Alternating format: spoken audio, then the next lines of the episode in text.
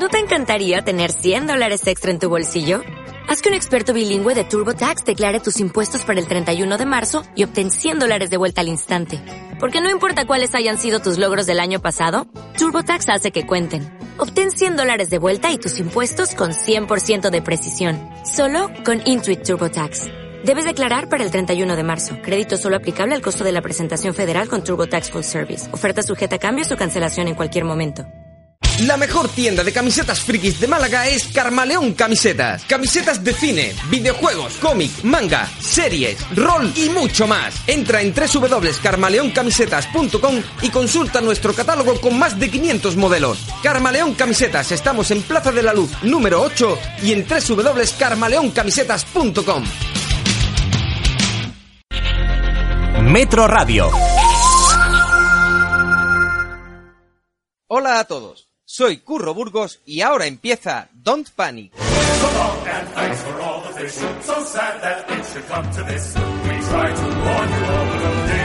Como siempre, estamos realizando este programa desde el Club Averno de Málaga, un sitio perfecto para venir a echar unas partidas y divertirse, por lo que si escucháis en algún momento risas o ruido de fondo, es porque efectivamente hay gente divirtiéndose. Sinceramente, os invito a que lo conozcáis, a que conozcáis el Club Averno, visitando su página de Facebook, porque además no paran de hacer eventos, torneos y todo tipo de actividades. Y para este programa, ¿qué tenemos? Pues llegamos a este segundo programa cargadito de cosas y os la voy a resumir enseguida, pero lo primero es lo primero. Y en este caso lo que es procedente es felicitar a nuestro compañero Rafael Benítez que cumple años hoy y no estará con nosotros en esta edición de Don't Panic. Rafa, felicidades, tío. Quien sí estará es Enrique López y Miguel Miguelón del Club Averno, que nos van a hablar de los retroclones, qué son y qué ofrecen. Después daremos un repaso a uno de los juegos de miniaturas que quizás más están dando de hablar últimamente, eh, Flames of War, en nuestra sección Battlecry con Juan Carlos en un talón y también contaremos con Javier Quero de friqueo.com. Ellos nos van a contar, nos van a aclarar de qué va este juego y por qué hay tanta gente que lo está jugando últimamente.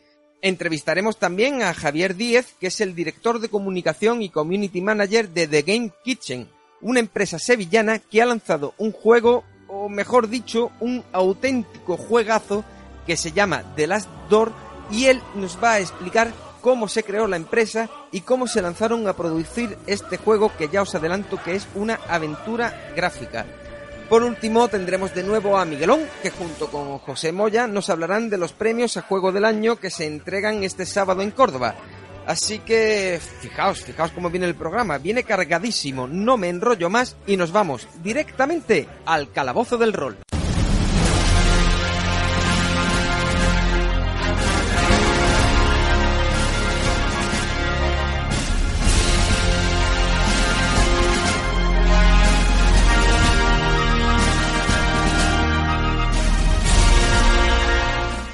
Y hoy en nuestra sección, El Calabozo del Rol, contamos con Miguelón del Club Averno. Miguelón. ¿Qué tal, Curro? Muy buenas. Y también con Enrique López, Hey, también buenas, del. Club Averno. Y eh, hoy vamos a hablar de retroclones. Mm, Retroclones, eh, cuesta decirlo, ¿verdad? Re- retro, retroclones. Un poquito, sí. Contadme, ¿qué son los retroclones? Pues básicamente su definición podría ser eh, juegos que fueron editados hace mucho tiempo y tal y que ya han perdido parte de la esencia no original y vuelven a vuelven a editarse, ¿vale? Por diferentes personas tratando de buscar eso que enganchó en primer momento. Ajá. Pero entonces, eh, ¿son reediciones de otros juegos o son reinvenciones? Realmente reinvenciones en la que se quita algunas cosas que nos gustan, se ponen otras y se, se forma algo que se supone que aunque tiene ese sabor añejo es algo nuevo. Ajá.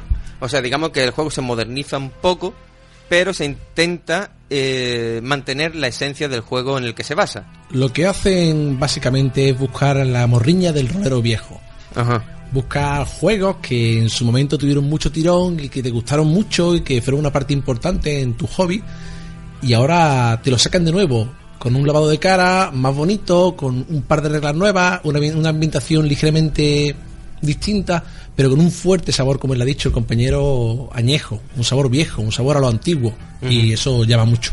Claro, pero eh, la primera pregunta que se me viene a la cabeza es, eh, ¿no habrá problemas de derechos con este tipo de, de producto? Eh, en realidad, bueno, lo que hace es que por norma general eh, no hay ningún nombre que coincida uno con otro. Creo que además se trabaja en un sistema que, bueno, en su día estuvo abierto, como fue el Open de 20, por ejemplo, y tal. Y yo creo que trata de buscarse las bases legales para no, no caer en este tipo de problemática. Ajá, y poder ser editados, ¿no? Eh, no sé, decidme, ¿algún juego, algún retroclon, alguno de los más famosos? Pues hombre, el más famoso aquí a nivel nacional que tenemos ahora mismo es la marca del Este. Ajá, aventuras un- en la marca del este. Sí, es un juego, digamos, basado en el sistema de Dungeons and Dragons tan famoso, Dragon y Mazmorra, que tuvo su serie de televisión de dibujos animados, y utilizando de 20 caras, y es el mismo sabor de antes, el mismo dado de 20 que se tira contra una dificultad, y las mismas clases, y la aventura de fantasía feliz, en la que pues no hay, no hay una temática tan oscura, no hay Me, un gu- me sufrimiento. gusta lo de fantasía feliz, me ha molado. Sí, eh, no, los héroes buenos son buenos y los malos son malos y no hay lugar a gente gris o gente con problemas. Es decir, el típico, la típica clase del paladín. El paladín es un personaje bueno que no tiene dudas morales. Ajá. Él hace el bien y la justicia y, y nada más importa. No hay lugar en la temática más moderna, los juegos de rol más modernos, se están introduciendo muchos, muchos componentes de juegos de rol, no sé, de temática gris, en la que no existe el bien absoluto y el mal absoluto, sino, sino esa sensación de, de que el mundo es un mundo más real.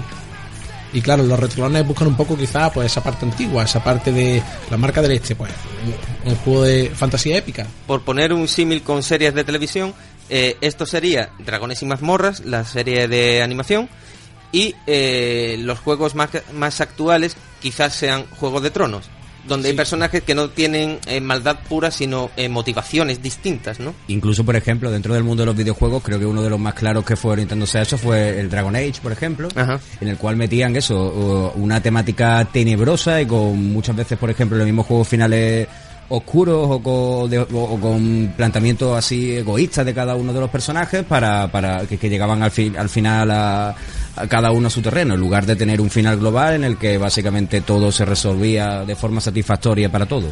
Ajá. De hecho, eh, Dragon Age eh, se publicitaba como el juego de fantasía épica en un universo oscuro o algo Exacto. así. Quiero recordar que eran, no sé exactamente, pero vamos, era algo, algo así. Exacto. Además también, eh, Sí. Curro, y por completar un poco esto, Sí, sí. también decir que después del juego, vaya, luego se editó incluso un juego de rol basado en. Dragon Age, en el que actualmente hay dos cajas que son las que componen primero para aventuras iniciales, creo que hasta nivel 6 o así, y otro que completa ya a niveles posteriores.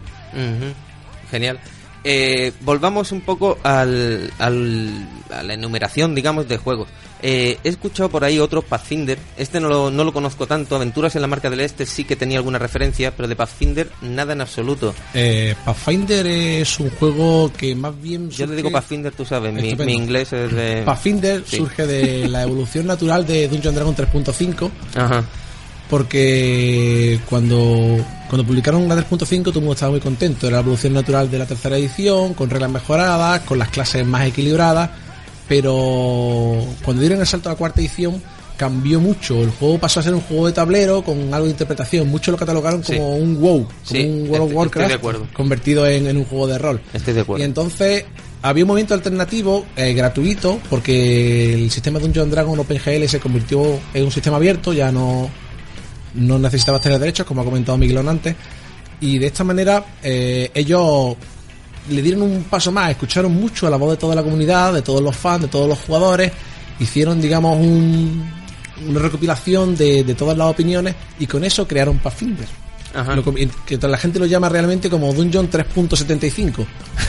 sí, porque es, es, es el paso natural de la 3.5 hacia un sistema aún más equilibrado.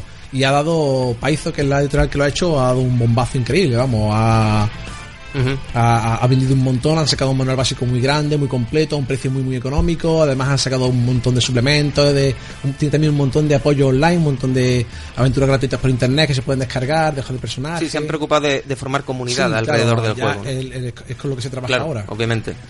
Y, y bueno, de hecho, Dungeons and Dragon van a sacar la quinta edición y no se sabe muy bien cómo va a ir, pero a ver qué sucede. Genial. Además, Eh, además, sí. completar un poco lo que has dicho también es eso, Paizo, ¿vale? Para aquellos que no lo sepan, era la editorial que llevaba la, la, la compañía que llevaba la revista Dragón y Dungeon. O sea que básicamente un poco cuando Wizard Ajá. of the Coast se cogió y se desvinculó de ella, fue, se dedicaron a sacar su propio material y además creo que las publicaciones llegaron a ser incluso de, de la misma forma que ellos tenían, estaban acostumbrados en sus revistas, en base a diferentes, a- a- o sea, a, a publicaciones pequeñas y tal, hasta que se hizo un manual propiamente dicho. Eran, el manual estaba básicamente diversificado al a- estilo de revistas y ese tipo de historias, incluso con una copia gratuita que si mal no recuerdo podía descargar en, en su web, la, la primera que, que se hizo, antes de continuar con... Wizards ahora en la quinta edición de Dungeons and Dragons parece que quiere hacer algo así, ¿no? Quiere como obviar la cuarta y continuar la, la 3.5. ¿Se le, le han adelantado por la derecha? Un poco. Porque ellos quieren, ahora es Day the Next, se va a llamar, y están escuchando, están haciendo grupos de playtesting, y están buscando un poco la opinión de la gente, a ver cómo O sea, lo que no hicieron en la cuarta. La cuarta fue una idea que ellos consideraron brillante y que dieron el traste con ella. Eh, ellos dijeron, en la propia introducción de de, de Cuarta, en el manual básico, dice que de Cuarta es un juego brillante. Brillante. Brillante, vamos. Ah, Lo está, puedes leer en el manual. está muy bien, ¿no? Eso, ¿no? y han dado el, ah, se pegaron un batacazo impresionante. Y aún así hay mucha gente que le gusta. Yo he jugado un par de campañas de 5 o 6 sesiones a Day de cuarta y bueno, está bien, pero mm, pierde totalmente el sabor, que hablamos con los retroclones, Ujú. pierde el sabor totalmente a, a D&D. Ya no es lo mismo. Además es que en muchas ocasiones estamos ya no ante un juego de rol, sino que en realidad es un juego de tablero en el que utilizas tokens, utilizas cartas y miniaturas. O sea, yo, mm, para muchos aficionados lo consideran el juego de mesa definitivo, pero alejándose en realidad eso de, del Fuera de micrófono, eh, Miguel, hablábamos del juego editado por Borras, quiero recordar que era, eh, el de Dungeons and Dragons, La Aventura Fantástica, que era un juego de tablero mm, basado, una mezcla entre HeroQuest con un puntito más de, de rollo, digamos, inter- bueno, interpretativo tampoco, pero sí tenía algunas reglas un poco más complejas que HeroQuest. Que HeroQuest a mí me gusta mucho, pero no es difícil tampoco tener reglas más complejas. Claro, fue, fue uno de los primeros de, de Claro. los primeros Dungeon Crowding, o sea que en Exactamente. realidad- Y, y entonces eh, parece que siguieron esa senda, ¿no? La senda de crear un juego de mesa cojonudo, pero un juego de mesa al fin y al cabo, ¿no? Sí, además incluso yo creo que en realidad lo vi más como un, un aclamo pu- publicitario, ¿no? Porque ya de por sí los personajes que los que podía jugar en el juego de mesa eran los mismos que aparecían en el 3.0 y 3.5, los monstruos estaban calcaditos del manual de monstruos, no sé. Yo lo vi como un reclamo publicitario, al menos de punto personal, y, igual que, que otra serie de, de amigos alrededor, pero bueno, la verdad. Me habéis hablado de, de dos, re- a ver si lo digo, retroclones, eh, y los dos están basados en Dungeons and Dragons. ¿Os suena que haya algún otro retroclon que esté basado en algún otro juego? Por la cara que ponéis, no, no. Es que realmente el concepto de retroclon Está ligado, ¿no? A la muy ligado-. Hombre, yo no me atrevería a decirlo, pero es que el auténtico, el juego de rol del que todos venimos, que todos hemos mamado de pequeño, el que del nuestro alabado, digamos, Giga, el creador de, de todo este asunto, de los juegos de rol y por el cual estamos aquí, pues, pues fue mm, Dragón y Mazmorra. Él quería llamarlo Calabozo y Tesoro y su hija le dijo, ¿por qué no le pones Dragón y Mazmorras, papá? Sí, señor. sí, Y, señor. y lo puso. Entonces, claro, el- el- ¿de dónde vas a sacar un retroclon mejor que de que de? Que del primero, ¿no? Que del Del- primero, que es el que gusta, de Advanced Dungeons. Exacto. Y, claro, incluso, por ejemplo, vaya, cuando se hizo el Open de 20 surgieron una, una multitud de juegos, y creo que hay que estar de acuerdo conmigo, en el que las reglas eran básicamente un 80-90% en realidad Dungeons and Dragons que cambiaba el nombre. Por citar un ejemplo, recuerdo el Conan RPG, por ejemplo, en el que el sistema de combate básicamente era calcadito, calcadito, y el- quitando el sistema de hechizo y componentes Pues, pues mágicos. fíjate que mm, me sorprende muchísimo, no lo sabía, pero el sistema de combate de Dungeons and Dragons aplicado al mundo de Conan mm, no acabo de verlo. O sea, eh, no sé, yo pienso en Conan, el sistema a lo mejor de, de Stonebringer me parecería mucho mejor, ¿no? No, sí, lo que pasa es que si lees las novelas de, de, de, de- de Howard, por ejemplo, muchas veces se convierte en un- una especie de spaghetti western, ¿no? De, de un mundo de fantasía. Así que en Sí, realidad sí. sí. sí puede venirla hasta bien, no sé, a menos a título personal. Es que hubo un tiempo, de un año hacia atrás, que Dungeon- desde que se Dungeon tercera en el 2000, me parece que fue, con el sistema de 20 nuevo y luego a 3.5, eso fue un bombazo increíble. Dungeon fue un bombazo de nuevo, se, se rediseñó, se reinventó y de la antigua D&D segunda edición al tercera fue un cambio increíble y vamos, y se forraron, evidentemente. Sí. Entonces, ese tirón se aprovechó porque el sistema de 20 se convirtió en abierto y hay, hay un montón, hasta ahí está un chulú de 20, de hecho. Sí, señor, Que es sí, más señor. raro que un, que un juego de terror y de misterio con dos de 20 subiendo niveles, pues Sí, sí, es sí. complicado imaginárselo, pero hay anima y ojo grande, hay un montón de juegos, el, mo- el de 20 moderno, Sí, que sí, también sí. son con objetos mágicos, lo mismo, pero en época moderna. Entonces, se- se- sería una, una tirada enorme, una cantidad que se... se- se Sí, que con el reclamo montón del de 20, ¿no? Con el de 20 que salió. Además, yo creo que había una especie de, de- de- de deseo por parte de las compañías, sobre todo que sacaban los juegos, de, de tener una, unas reglas universales para establecer a todos los juegos o algo así. Y claro, en realidad, como por ejemplo con el Chulu de 20, la verdad es que se vio que no servía, no servía Claro. en realidad para todos los ámbitos. Estaba bien para lo que estaba, pero no podías tampoco diversificarlo. Incluso había gente que le gustaba que cada uno de los distintos juegos de rol tuviese su propio, su propio sistema. Claro, es que en el sistema reside gran parte de la personalidad del juego también, ¿no? O sea, cuando un juego es diseñado realmente con unas reglas, no se hace a bote pronto, se hace porque esas reglas en esa ambientación realmente funcionan, ¿no? Claro. Hombre, yo no sé si es ciencia cierta, pero yo creo que la comunidad que juega habitualmente a Chulu y tal no estuvo muy de acuerdo, por lo menos en Claro. toda la gente que yo conozco, en las jornadas de rol que he estado y tal, el comentario era el mismo, de 20 y Chulu, ¿en serio? Esto por dónde, ¿no? Claro, y, y bueno, y si, y si tienes en cuenta luego después que después de esa, el rastro de Churu, creo que era el sistema de 20 o fue uno Sí. anterior. Sí, creo que fue él. El tiempo que duró y volvió a establecerse otra vez como un sistema Sería el mismo, el mismo el Exactamente, la verdad es que se vio que no, no funcionó a ninguno de los aspectos. Una última pregunta que nos estamos quedando, bueno, ya no hemos pasado del tiempo, pero eh, no, no quiero dejar la, la entrevista sin la sección sin hacerla. Compatibilidad entre expansiones. O sea, ¿es posible a lo mejor, que te digo, coger una aventura de AD&D segunda edición y jugarla con aventuras en la marca del este? La compatibilidad no creo que sea directa, pero yo creo que se puede adaptar más o menos bien. Con un poquito de trabajo por el director del juego. Sí, hombre, siempre hay sale. cosas que tal, ¿no? Exacto. Pero- Lo que pasa es que creo que en realidad ya no tendríamos que remitirnos a la segunda edición, sino tal vez a la primera o incluso al de de básico, porque aquí, por ejemplo, te quedan muy delimitadas que no puedes tener cualquier raza, por ejemplo, en la marca del Ajá. este y cualquier profesión, que eso era algo eh, de- del de de básico que luego ya el, el segunda edición básicamente decidió eliminarlo. Cualquier raza, cual- había di- diferentes combinaciones. En el básico, en cambio, no. Yo creo que sí que podría combinarlo Solo con un poquito de una pequeña con- modificación. Con algunas digamos, modificaciones con el DD primero, pero en la segunda edición creo que ya comenzaría a tener problemas. Perfecto. Pues muy bien, Miguel, Enrique, muchas gracias y nos escuchamos pronto, ¿no? En el próximo calabozo. Estupendo. ¿Os parece? Ok, muchas muy bien, gracias. muchas gracias. Y nosotros seguimos aquí en Don't Panic.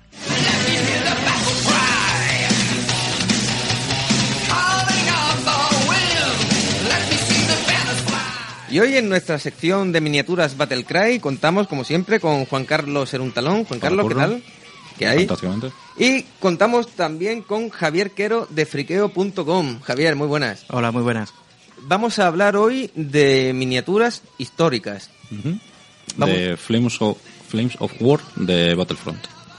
Flames of War. Es un juego ambientado en la Segunda Guerra Segunda Mundial. Guerra Mundial, 15 milímetros, con todo lo que se nos viene a la cabeza pensar en 15 milímetros, plaquitas de, plaquitas de soldado y tanques por separado, que se llevan individualmente y tal. El Flame of War lo curioso que tiene es que es un, una, una actualización del género histórico. El género histórico siempre ha sido una cosa muy eh, culo duro, ¿no? Sí. Una cosa muy, Sí, carga- sí, muy cargada de reglas, muy de grandes manuales y grandes sesiones súper largas de jugar. Sí. Cito literalmente muchas veces un ejemplo de un juego en el que había que hacer cálculo parabólico de la trayectoria de los, de los proyectiles para jugar con la artillería. Y no es una exageración, es literal. ¿Qué me estás contando? Había que hacer cálculos parabólicos para disparar con la artillería. Y Flame of War se olvida de todo esto un poco y se va más al de 6, a las tiradas de 4 más, los 5 más y tal. Pero aún así respetando muchísimo el rigor histórico de las armas y los blindajes y, y, el tipo de cosas asociado al, al histórico. No paro de leer y no paro de oír hablar de Flames of War. Puede ser esta... No me atrevo a llamarla simplificación, porque a lo mejor... mm, mm, No sé, yo lo ¿Evolución? lo- sí, evolución del sistema de juego puede ser la culpable del éxito que está teniendo Flames of War. Sí, seguro. Sin duda, sin duda. El, el histórico es un género que tiene mucho, mucho jugador, mucho seguidor. La Segunda Guerra Mundial le gusta a muchísima gente. Y si a esa gente le das la le das la posibilidad de jugar sin tener que invertir siete horas una tarde y aún así respetando todo lo que es el espíritu de los anticarros, la artillería, todas las cosas reflejadas con las distintas, las distintas distancias, los distintos blindajes, que no es lo mismo un T-34 que un Panzer, que un Sherman. Man- respetas todo eso y le das un sistema de reglas sencillo y asequible, a que tú le puedes explicar en un rato a alguien eh, cómo se juega, pues esa gente la tienes ahí encantada. Ajá. Eh, Javier, ¿qué facciones hay en, en Flames of War? Pues como ya conocemos todos un poco sobre la, Sí, ya. de la historia de la Segunda Guerra Mundial, básicamente está el eje, por un lado, que digamos los ejércitos más importantes son evidentemente alemanes y un poquito italianos y hay algunas otras facciones por ahí, pero que son bastante más reducidas. Básicamente se juega con alemanes, Sí, porque el eje sí, básicamente el fueron eje los alemanes. alemán. O Hay sea, también el- algunos libritos que llevan las fuerzas japonesas y tal, ¿no? Acaba de, de Acaban de entrar, aparecer ¿verdad? en el mercado el libro de, bueno, el primer libro de lo que es el ejército japonés. Ujú. Y por el bando aliado, pues ya conocemos todos, el ejército británico, eh, americanos, rusos y algunas otras facciones, que como franceses y demás, pero que ya depende un poco del... porque el juego está dividido entre, en tres épocas. Eh, la primera sería Early, que serían los primeros años de, de la guerra. Una época llamada Mid, que sería la época intermedia, que básicamente ahí ya cuando están casi todos los ejércitos. Y la última parte sería Late. Que es la época final de la guerra, que es la que más se está jugando ahora mismo. Aunque a mí personalmente no es la que más me gusta. Me gusta un poquito más la época intermedia. Más que nada porque en la época final, eh, como a todo el mundo nos gusta jugar con los pepinos, es donde están todos. Vale. Entonces es un poquito, un poquito mata-mata. ¿Dónde están los Elephant y dónde están los Panzer? Hay, hay ya un equipamiento, pesado. como fue en realidad, hay ya un equipamiento bastante importante y el- es un tiro al pato. Eh, tiras y, y matas. Es así. ¿eh? Ahí está reflejado uno de las uno de estos de, de respetar el, el rigor histórico en función de en qué época juegues vas a usar unos modelos otros modelos los modelos van a tener reglas diferentes porque le van a estar cambiando los calibres de las armas y tal y eso se le va a reflejar en la regla con lo cual es eso lo que decíamos O sea que podemos hablar prácticamente no de que haya tres, eh, tres reglamentos distintos, pero sí que hay tres formas de jugar distintas. claro te van limitando los modelos que, que usas y cómo son estos modelos Este juego era de 2002, ¿es posible? Algo así. ahí andará 2002 2003 Mm, la fecha exacta 2004. no, no la recuerdo. Bueno, Bueno, tiene, tiene unos añitos Tiene unos años ya, ¿no? Ujú. Me imagino que como todos los juegos empezaría poquito a poco y tal, ha ido ganando adeptos, etcétera y Sí, tal. sí. Eh, vamos a ver, yo digo, vale, quiero jugar a Flames of War, me gusta la Segunda Guerra Mundial, no conocía el juego, ahora que me lo habéis dicho, quiero jugar. ¿Cuánta pasta me tengo que gastar? Pues inicialmente no te tienes Por- que gastar mucha pasta. Eso, Bien, es, un, eso es bien, un factor bien, importante a tener en cuenta. Muy bien. Eh, además, la Battlefront está lanzando, en estos últimos meses ha ido lanzando algunos paquetitos de inicio que vienen bastante bien. O sea, si quieres iniciarte en el juego y además tienes algún amigo que quiera iniciarse contigo, entre los dos se comparten los gastos y una caja inicial básica, aunque necesitarías algo más, estamos hablando que la caja básica son unos 60 pavos O sea, la caja básica te daría para jugar, pero más para aprender, para ir aprendiendo. para ir aprendiendo, ¿no? Luego ya 60 vas en- pavos. 60 euros. Y ses- pero 60 euros estamos hablando de una caja que pesa un quintal, ¿eh? Trae un Que- montón que de la caja- miniaturas, trae la caja trae del orden de 30 a 50 vehículos y unas cuantas unidades de infantería y tal. Que es una, Eh, caja, que es una caja bien cargada. Sí, sí, sí. Me has dicho la, la escala era 15. 15 milímetros. 15 milímetros. A lo mejor 2 metros por uno y medio. Un 80 por 1,20 en la mesa. Un 80 por 1,20. Ujú. Vale, eso. Y, Sí, no, no y se la- juega a una escala excesivamente grande, más bien conflicto abierto. Se puede jugar, ¿qué te digo yo? 20, 30 tanques y 20 o 30 plaquetas de infantería, más o menos. Mm, No, no tanto. No tanto. No tanto. El, si- sistema es muy conocido en el tema de, de los wargames. Va por puntos, evidentemente. Mientras Sí. más mejor sea un Más equipo, más, más puntos cuesta. ¿Se pueden o editan o tienen disponibles en la web eh, escenarios históricos? En los libros hay recreaciones de lo que serían la- las batallas, eh, los movimientos que se hicieron las distintas tropas. el- cada libro está centrado en alguna zona y evidentemente el equipo que tú puedes utilizar para hacerte tu lista es específico de esa zona. Vale. Y de esa época, lógicamente. Y de esa, evidentemente, de esa época. Ajá. Incluso también te dan escenarios que te dan los bandos enfrentados para jugar este bando Eh, que lo- tiene esta lista Ajá. contra este otro bando que lleva esta lista. Eso es, ahí es donde yo me refería, un escenario ya pregenerado, digamos, de una batalla o de un, un momento concreto. Eh, no son exactamente los, los destacamentos históricos, creo recordar, en todos. En algunos lo... Sí, por compensación, Sí, a lo mejor. Lo de- compensan un poco y tal, lo, mm, lo extrapolan ahí un poco, pero vamos, que se tiende a ajustar bastante. Genial. Una cosa, una duda que desde que, que me dijiste que vamos a hablar de, de Flames of War llevo en la cabeza. Eh, ¿Es un juego que se puede quedar estancado? Estancado, hombre. mm, O sea, estamos, estamos acostumbrados a sacar un juego de, de estrategia, o vamos a hablar directamente de Warhammer, y te cambio el libro de ejércitos eh, al año, tal. Sí, y- porque estoy en un, en un mundo inventado al fin y al cabo. Claro, y puedo hacer lo que me dé la gana. La, Segunda Guerra Mundial es, un mundo, es algo ya cerrado finito. Claro, exactamente. Estancado, eh, hombre, realmente no, porque mm, primero que están haciendo, como comentaba antes Javier, eh, lo que están haciendo es poco a poco van sacando las distintas facciones y la Segunda Guerra Mundial tiene muchísima gente ahí para ir sacando libros. Ujú. Y al cabo de los años todos los juegos necesitan revisiones, con lo cual Claro. terminarán revisándote el manual, te lo irán actualizando, tocarán cambios y tal. Y en un momento dado podrán, pueden llegar a acabar el número de miniaturas. Dejar de sacar miniaturas nuevas porque ya no hay más tanques nuevos, ya no hay más regimientos nuevos. Pero el juego per se, no. El juego Ujú. puede estar evolucionando permanentemente. tampoco es algo malo. O sea, quiero decir, eh, aunque he usado la palabra estancarse, a lo mejor eh, que sea un juego con un número finito de miniaturas, quizás no sea tan malo. Eh, me vengo a referir porque, bueno, sabes que mm, no vas a tener que estar comprando una y otra vez el mismo eh, mm, bicho, digamos, ¿no? En otro juego, o aquí el- las mismas unidades, ¿no? O sea, ya las tienes, ya sabes que, que Sí, las puedes usar y tal. Y no Vas a tener tu, cambiar. fuer- tu fuerza ahí con la que vas a poder jugar ahora y dentro de 25 años, que no, se va- Eh, no se va a quedar atrás. Exactamente, exactamente. Habitualmente lo que suelen hacer es ir, ir sacando algunas actualizaciones con- de los libros y sacan lo que son los dos ejes, los dos facciones a la vez. O sacan un libro de cada, o en el mismo libro hay están reflejadas las dos facciones. Conforme las unidades, los teams y esas cosas las suelen actualizar. O sea, le hacen alguna pequeña revisión, modifican un poquito las miniaturas, sacan a lo mejor mm, algunas peanitas con distintos uniformes, con- de, de invierno, de verano, van haciendo cositas para no dejarlo totalmente estático, porque como ya Claro, habéis dicho, es claro. una época muy corta en el tiempo, pero que para no dejarlo totalmente cerrado sin que haya movimiento, pues van actualizando cositas.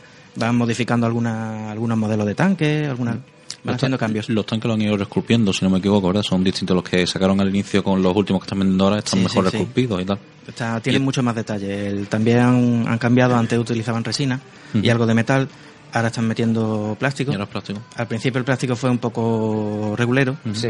lo típico que suele pasar al principio, no encajan bien las piezas, pero bueno, se puede solucionar bastante bien y si uno es apañado y, y con una buena mano de pinturita y tal, se queda fenómeno. Y lo bueno que tiene el plástico es que pueden sacar muchas más cositas que con la resina, muchos más detallitos, piececitas aparte, Claro. que puedes completar todo lo que sería el equipamiento que lleva alrededor, por ejemplo, los tanques. Que si cadenas, ruedecitas, bolsas, muchas Sí, cositas. te pueden Para- dar más acciones de customización para adornar Ajá, más el, vehículo y tal. He leído po- por ahí eh, que hay una... un- no tengo claro si es un proyecto hecho por fans o es un- una expansión oficial o un proyecto futuro tal, que es eh, Flames of War eh, 21. Con tropas actuales y tal, no es eh, oficial, ¿verdad? No me ha llegado, a mí desde luego no me ha llegado nada. No También nada. hay otra modificación, quiero recordar, que es sobre está basada en la Guerra Civil Española con con no sé si se llamaba España arde o algo así, no, no lo recuerdo. Sí, España de Spain, in, y Spain in Flames. Spain in Flames, sí. Muy bien, y, y entonces a la hora de coger y pintar los ejércitos, eh, 15 milímetros. No es tan terrible, ¿eh? Realmente, de hecho, las miniaturas de Free son bastante agradecidas y bastante sencillas de pintar. Parece, es algo que puede echar atrás y tal, pero cuando miras el detalle, el detalle de los soldados y el detalle de los tanques, los tanques son muy sencillos de pintar porque son tanques. Eso no tiene, no tiene otra cosa. Eso da igual lo que mida, eso lo pintas igual, gastando más o menos pintura. Pero los soldados están bastante cómodos. Son, son esculturas muy cómodas de, de pintar. De pintar, ¿no? Mm, Y dan bastante, unos resultados bastante, bastante buenos con, con muy poquito trabajo. Vale, estamos acabando ya la sección, pero eh, me gustaría preguntaros por el tiempo. ¿Cuánto dura una partida? Yo sé que esto es muy subjetivo, depende mucho contra quién juegues, el límite de puntos, etcétera. Pero por dar un dato orientativo, hablamos de tres, cuatro horas. Una partida habitual entre jugadores ya experimentados, un par de horitas. Un par de horas, ¿no? Se puede extender más, evidentemente, pero que un par de horitas, tres, está bien. Y en cuanto a escenografía, digamos, tal, edificios de ruido, etcétera, tal, Sí, típico arbolito, montañita, edificio. ya depende de, de si ya quieres hacer el, al gusto. el combate más urbano, más o más en campo abierto. De, de hecho, hay reglas para ambas cosas. Hay reglas para combatir en urbano y reglas para combatir más a campo abierto. Y hay uni- unidades específicas también para, para algunas cosas así, para derruir edificios, etcétera. Entonces, Frames of War es una gran alternativa a los juegos de, de estrategia histórica por su no sé, mayor dinamismo en las reglas, tiene un coste bajo y encima se puede encontrar fácil. Sí, Sí, ¿no? Bastante fácil. muy Por, fácil. ci- por ejemplo, tú en friqueo.com la tienes, ¿no? Sí. Tiene Ujú. miniaturas y tal y se pueden Tenemos el catálogo de... de Frames of War. Ujú. Perfecto. Muy bien, pues Javier, Juan Carlos, muchas gracias por haber estado hoy en Don't Panic y nos vamos oyendo. A ti. A ti. Y nosotros seguimos con más cositas ahora mismo. Son jóvenes y vienen con fuerza y traen el deporte en sus manos. Conecta con Pablo Muñoz y su equipo cada viernes a las 7 de la tarde en A Pie de Campo, en Metro Radio. La mejor tienda de camisetas frikis de Málaga es Carmaleón Camisetas. Camisetas de cine, videojuegos, cómic, manga, series, rol y mucho más. Entra en www.carmaleoncamisetas.com y consulta nuestro catálogo con más de 500 modelos. Carmaleón Camisetas, estamos en Plaza de la Luz número 8 y en www.carmaleoncamisetas.com. Hola amigos, soy Diego Castillo y cada sábado por la tarde nos transportamos al paraíso del house de la FM. Essential Deluxe, Spanish House Show. El sonido house más selecto, con novedades, repaso a la Essential Deluxe Chart, nuestro single del mes, colaboraciones de lujo y mucho más. Essential Deluxe con Diego Castillo, sábados de 8 a 10 de la noche en Metro Radio. ¿Te gustan las motos? ¿Te gusta el rock? Tenemos tu sitio ideal. Bar Motero Sillas Rock, en calle Benadalid 24, Polígono Industrial La Estrella. Bar Motero Sillas Rock, abrimos de lunes a sábado a las 6 de la tarde, con música en vivo todos los sábados. Atrévete a la experiencia motera. En Sillas Rock.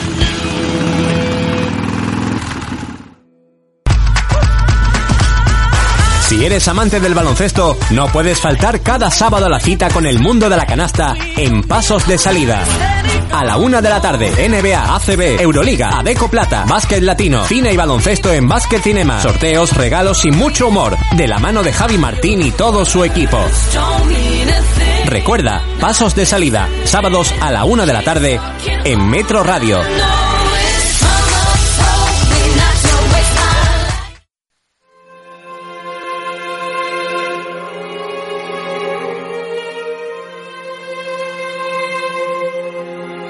Y ahora en Don't Panic vamos a hablar de un videojuego, un videojuego que tiene varias características que lo hacen muy, muy especial. La primera de ellas es que el videojuego bebe directamente de las fuentes de las novelas de Poe o Lovecraft y toda esta literatura de misterio. La segunda es que el juego está desarrollado en España por una empresa sevillana que se llama The Game Kitchen. Y la tercera es el método eh, con el que se han buscado la vida para lograr sacar adelante este producto. Tenemos al otro lado del teléfono a Raúl Díez, que es el responsable de comunicación de The Game Kitchen. Raúl, muy buenas. Hola, ¿qué tal? Buenas tardes, Curro, ¿cómo estamos? Muy bien. Eh, Raúl, eh, The Game Kitchen, ¿cómo nace la, la empresa? ¿Cómo, ¿Cómo llegáis? ¿Cómo, ¿Cómo os formáis? Bueno, primero decir que yo, yo soy una, una incorporación reciente en la empresa, digamos que yo no estoy desde el principio, Ajá. pero bueno, para comentarte un poquito, pues eso, ¿no? La historia que todos tenemos un poco detrás. Eh, The Game Kitchen empieza, o digamos, es un grupo de amigos, al fin y al cabo, un grupo de amigos que, de- de- todos informáticos, que trabajaban, pues cada uno en sus respectivos trabajos, valga la redundancia, como programadores, consultores, Y bueno, eh, empezaron en un momento dado, por supuesto que les gustaban los videojuegos y en sus tiempos libres pues se reunían, aprendían, comparaban, compartían. Y llega un momento en el que, en paralelo un poco con sus trabajos, deciden montar eh, lo que es nivel 21 Entertainment. Y para darle un poco más de empaque o seriedad o oficialidad, digamos, a, a esta actividad que estaban realizando en su momento.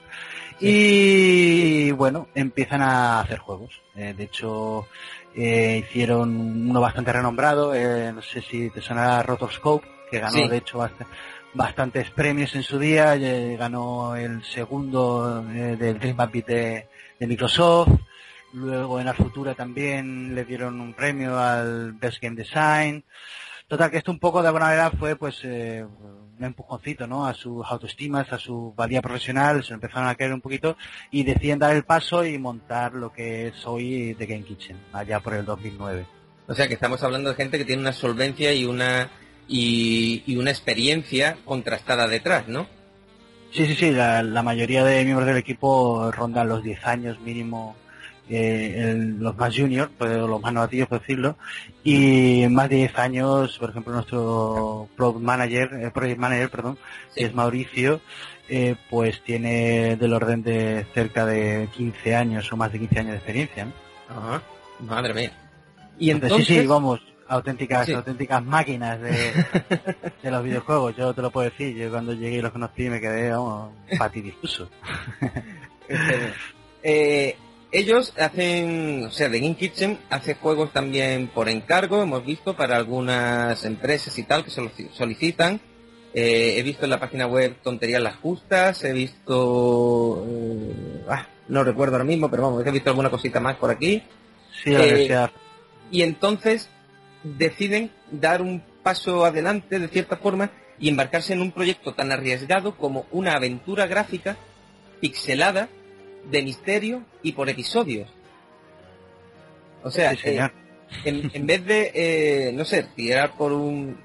y vamos a ver, no, no menosprecio ningún, ningún género de videojuegos, pero eh, habría sido mucho más fácil un Tower Defense o algún juego tipo Cat the Rope o alguno de como Bejeweled de unir eh, de unir gemas de colores, etcétera.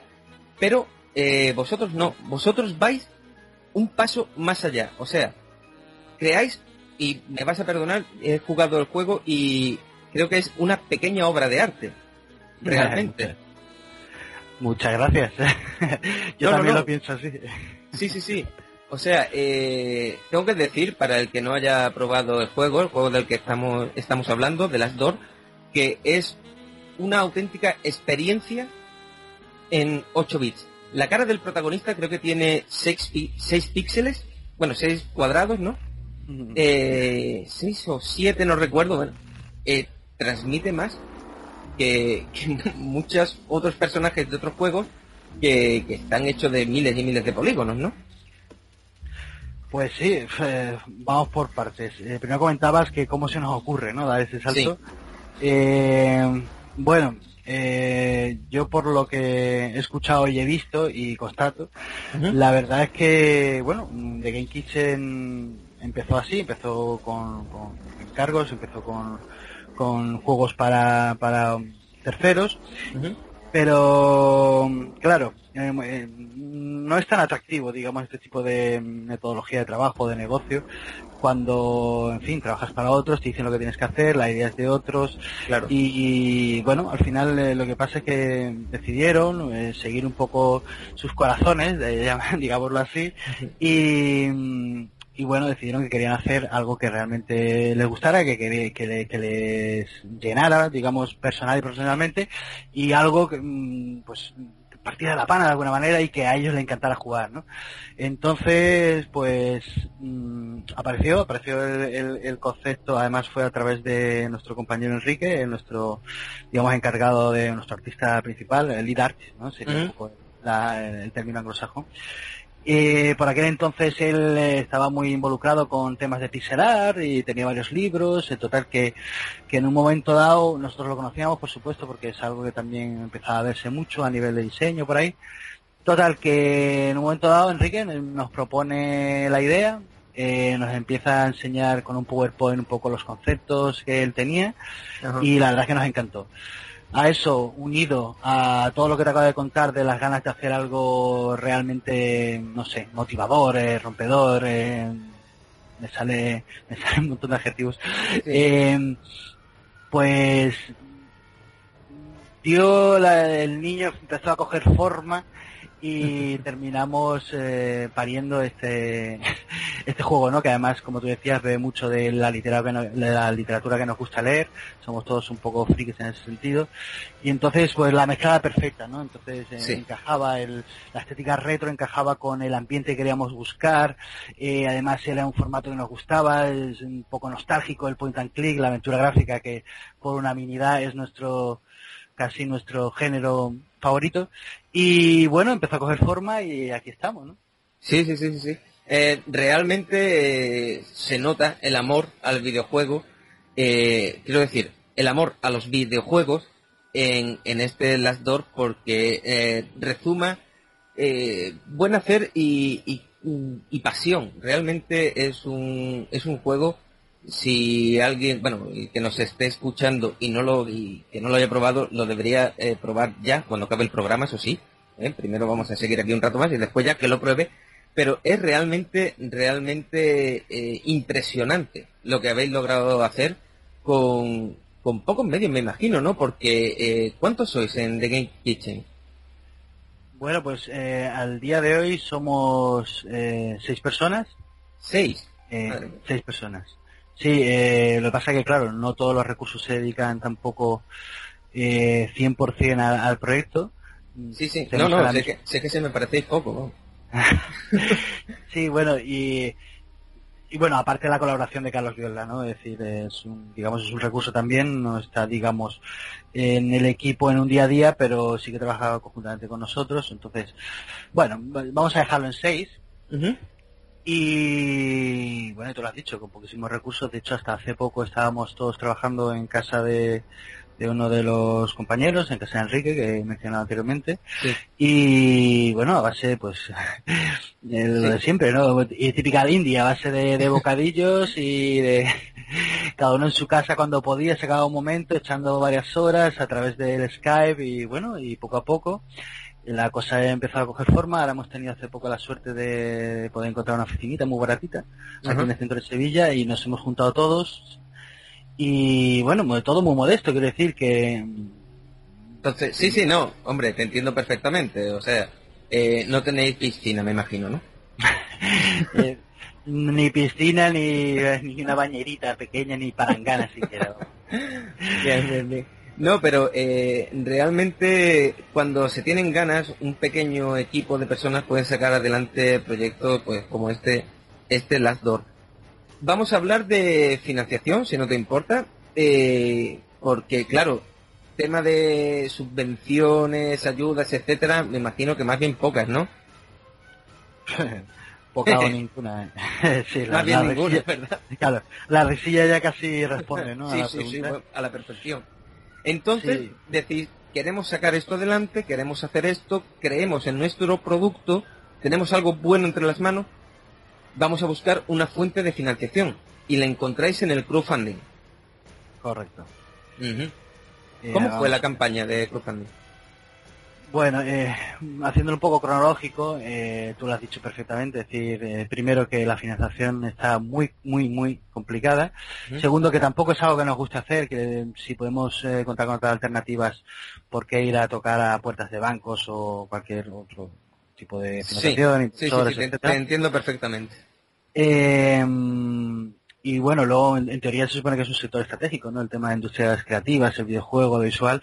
Pero bueno, al final, como tú bien has dicho, decidimos de buscarnos las castañas eh, nosotros mismos y llegamos a ese punto que comentabas, que es el crowdfunding. Es decir, el crowdfunding es una gozada. Es decir, a nosotros nos encanta como concepto y es verdad que últimamente no, es un pelotazo, se están multiplicando las, las plataformas, eh, cada plataforma especializada en un tipo de sector, digamos, de actividad. Pero bueno, nosotros acudimos a la fuente, ¿no? Acudimos a, a la madre, correcto, a la madre de, de todas las plataformas, a la pionera.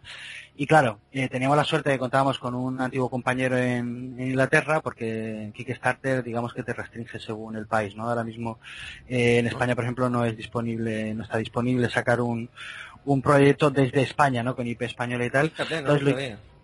Sí, bueno, va, poco a poco van expandiéndose. Hace poco han abierto Canadá, si mal no recuerdo. Bueno, llegará. Quiere decir que al final estas cosas, eh, cuando tienen éxito, van, van con, Sí, hombre, llega- llegará sí, pero duele un poco, ¿no? Enterarse de, de que no es posible sacar un Kickstarter en, en España eh, en igualdad de condiciones como, por ejemplo, ¿no? Como me estás comentando en Reino Unido, ¿no? Claro. Eh, sí, bueno, hay, quiero decir, como siempre, ¿no? Siempre hay maneras. Es decir, nosotros lo hicimos. claro. Solo tienes que tener un amigo en Gran Bretaña, bueno, y, y ya está, que te eche un cablecito, ¿no? Eh, claro, eso complica mucho las cosas, porque por un lado es, es genial, porque además este tipo de países, todo hay que decirlo, eh, tienen más cultura de, de mecenazgo, tienen más cultura de... eh, en- esta, digamos, esta corriente lleva ya unos cuantos añitos eh, de adelanto con respecto a España. Es verdad que aquí también se están ya poniendo muy de moda. Tenemos eh, Berkami, tenemos Goteo, tenemos eh, muchísimas plataformas. Pero bueno, allí, como siempre, pues un pasito más adelante en este sentido y bueno, decidimos que, que había que apostar por el cabello ganador y nos fuimos a Kickstarter y la campaña pues una locura, Curro. Eh, sabes que tienes un mes, sabes que tienes que conseguir en un mes el, el máximo bombo y llamar eh, lo máximo la atención para conseguir pues eso, gente que, que se fije en tu proyecto, que te apoye, que done y, y todo eso en un mes, claro, además tienes que enseñarles, ¿no? Tienes que hacerles, digamos, un avance de, de qué van a pagar o qué van a apoyar.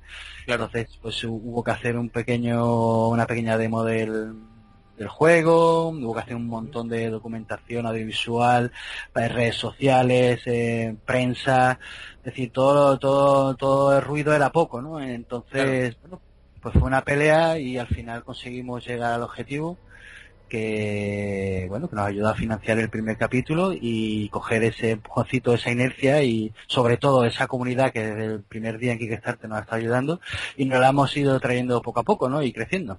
Ajá. Y ahora mismo, ¿el juego en qué fase está? Porque tenéis disponible para jugar en la web eh, este, digamos, tráiler interactivo o esta demo, ¿no? Eh, del juego. Tenéis también el primer capítulo completo, que fue el que se financió a través de Kickstarter. Y me ha llamado mucho la atención el método que tenéis para financiar los siguientes capítulos. Eh, explícame un poco, ¿qué, ¿qué hay que hacer? O sea, juego el primer capítulo en thelastdoor.com y después, ¿qué, cómo, ¿cómo puedo seguir jugando el segundo y el tercero? Porque seguro que, que quedan ganas después de jugar el primero. Claro, eso, eso es la idea, ¿no? Eh, te Claro. dejamos tan, solo con la primera dosis te dejamos completamente enganchado. Te Pero mucho, ¿eh? eh, Muchísimo, además. Eh, muchas gracias. Esa es la idea, que te conviertas en un junkie, ¿no? Un junkie de The Last of Us. Y nosotros te vamos a ir, pues, dando un poco lo, tu medicina.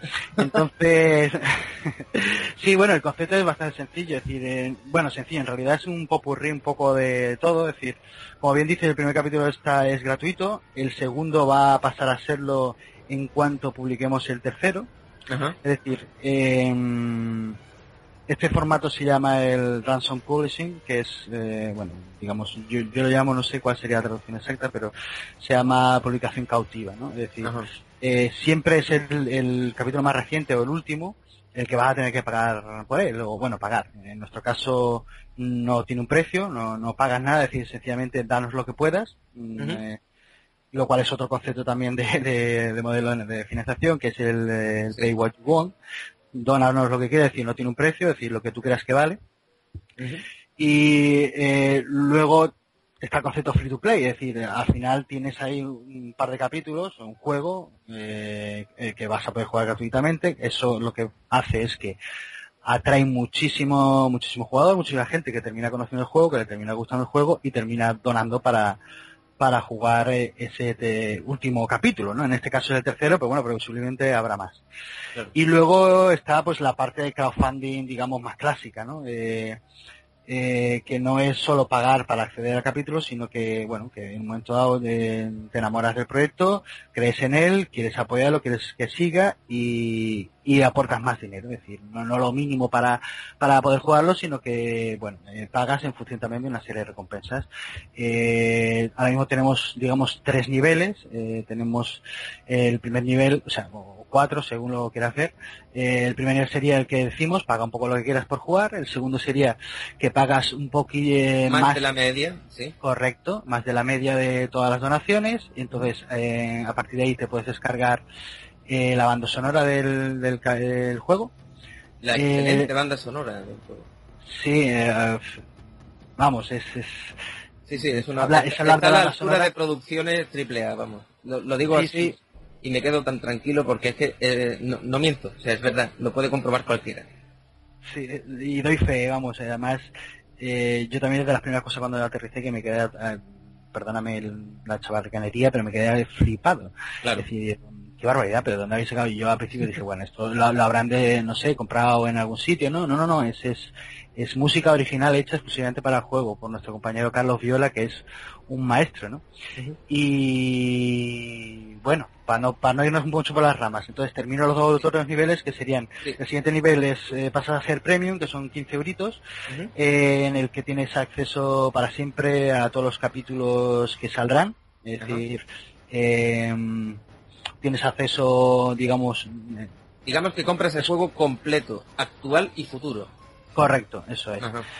Eh, luego aparte tienes eh, otro- otra serie de ventajas como privilegios como acceder a antes que nadie a, a las betas eh, a las betas de, de los capítulos, quiero decir, a las versiones eh, preliminares en las que todavía no está acabada y en el que tú puedes participar además, ¿no? Es decir, nosotros nos, nos orgullecemos en cierto sentido mucho de que de que bueno de que escuchamos a nuestra comunidad no y no solo la escuchamos sino que hay foros en la- ahora mismo tenemos foros activos para es- este tipo de, de donantes en la en el que nos ayudan con fallos nos ayudan con ideas nos ayudan con descripciones. Hacemos hemos organizado una serie de dinámicas también para que la gente eh, participe no entonces eso es muy goloso y a la gente le gusta mm, bueno pues formar parte además luego sales en los créditos del juego. Entonces e- esta categoría tiene mucho tirón. Y luego hay una, una última categoría que mm, que bueno, que es así un, un guiño, un, un jueguecito que hicimos que nos pareció muy divertido, muy simpático y que ha funcionado bastante bien, que es el Hall of Fame, que es, eh, si pagas 25 euros, pues el donante, digamos, se le, te hacemos eh,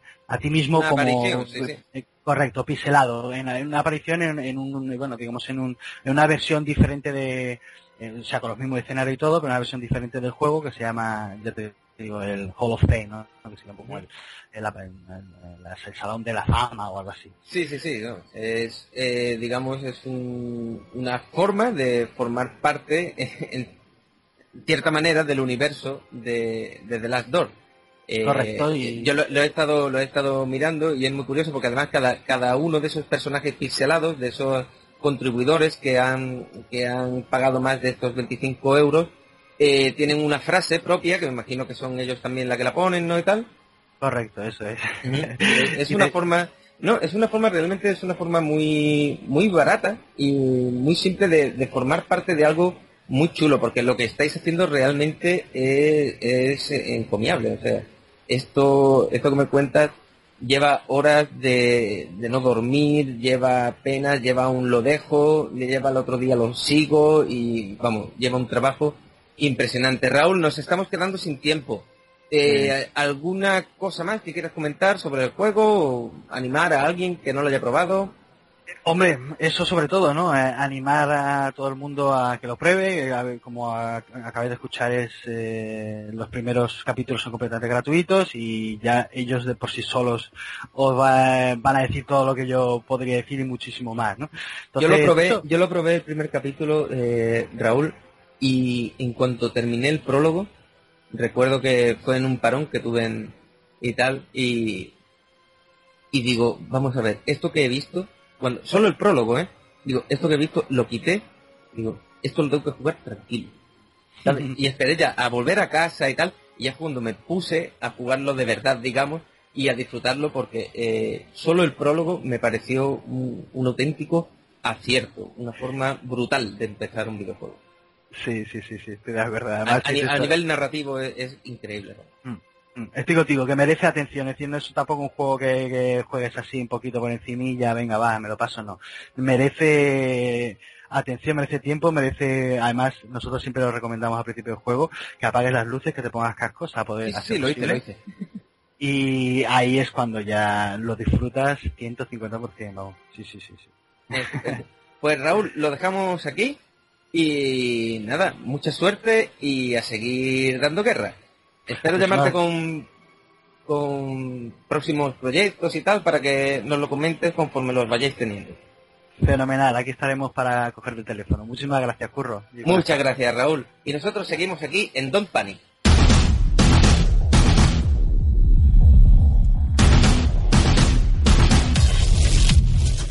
Y hoy en nuestra sección de juegos de mesa, con la mesa puesta, eh, vamos a hablar de los premios Juegos del Año 2013. Eh, muy brevemente, porque vamos fatal de tiempo, tenemos con nosotros a José Moya y a Miguelón. Buena. Muy buena. ¿Qué tal? Del Club Averno. Y, mm, venga, cuéntame en un minutito, ¿quiénes son los nominados? Eh, bien, pues los cinco nominados de este año son por un lado El Principito, eh, Leyendas de Andor, eh, La Polilla Tramposa, River Dragons y San Juan. Ajá. Estos son los juegos nominados a Juegos del Año eh, Nacional. Eh, sí, sí, bueno, el, el premio Juego del Año se da en, en la jornada de Córdoba, eh, de ámbito nacional. Probablemente eh, es el premio más importante en la península, pero ninguno de los juegos son españoles. O sea, eh, los juegos son, son todos los que di- distribuyen aquí en España, pero no son de origen español. O sea, son juegos traducidos al español, están disponibles en idioma en castellano, vamos, pero no son eh, juegos juegos patrios, digamos, ¿no? Eh, exacto. Muy bien, pues me has dicho, me lo repites, por favor. Eh, sí, sí, por, un- por un lado el Principito, por otro lado Leyendas de Andor. La Polilla Tramposa, River Dragons y San Juan. Son los cinco títulos que están nominados. Muy bien, una reseña mega mega rápida de alguno de ellos. Eh, bueno, no sé, parece ser que por los foros el Principito es el principal... El, El principal, principito es el principal. el Principito es el, el principal y vaya, el, el fa- Sí. el favorito para... Para, ya te digo, para el juego del año que se celebra a las 12 de, el sábado 12 de octubre a las 11 en Este, la- este sábado. Exacto, en el octavo Festival Internacional de Juegos de Córdoba. Ajá. Y nada, básicamente consiste eh, dentro de los mundos de Saint Superi eh, construir un mundo en el cual utilizar a todos los personajes que se, que se ven en las obras de este señor y tal. Ajá.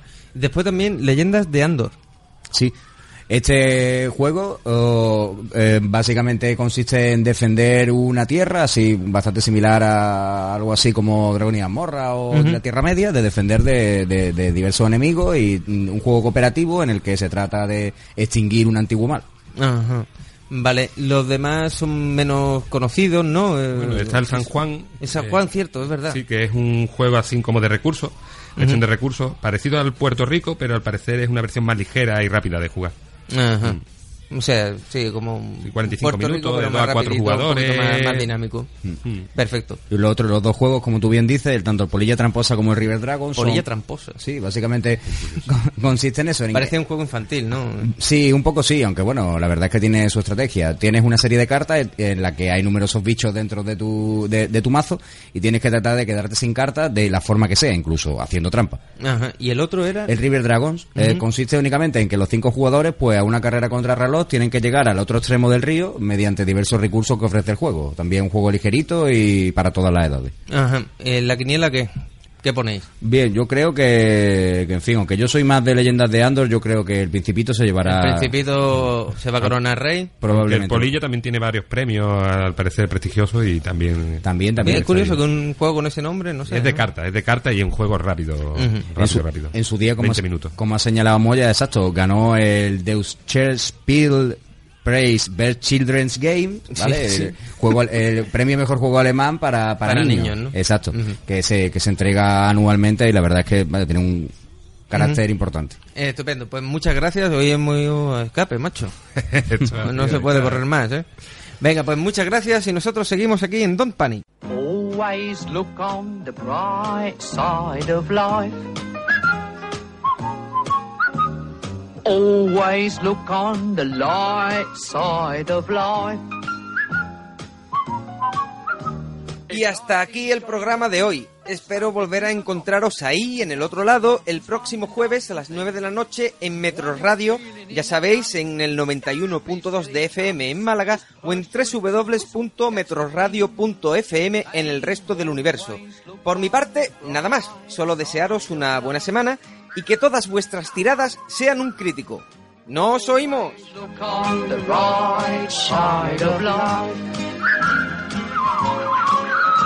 For life is quite absurd, and death's the final word. You must always face the curtain with a bow. Forget about your scene, give the audience a grin. Enjoy it, it's your last chance anyhow. So always look on the bright side of death. Just before you draw your terminal breath. Life's a piece of shit when you look at it. Life's a laugh and death's a joke, it's true. You'll see it's all a show, keep 'em laughing as you go. Just remember that the last laugh is on. La mejor tienda de camisetas frikis de Málaga es Carmaleón Camisetas. Camisetas de cine, videojuegos, cómic, manga, series, rol y mucho más. Entra en www.carmaleoncamisetas.com y consulta nuestro catálogo con más de 500 modelos. Carmaleón Camisetas, estamos en Plaza de la Luz número 8 y en www.carmaleoncamisetas.com.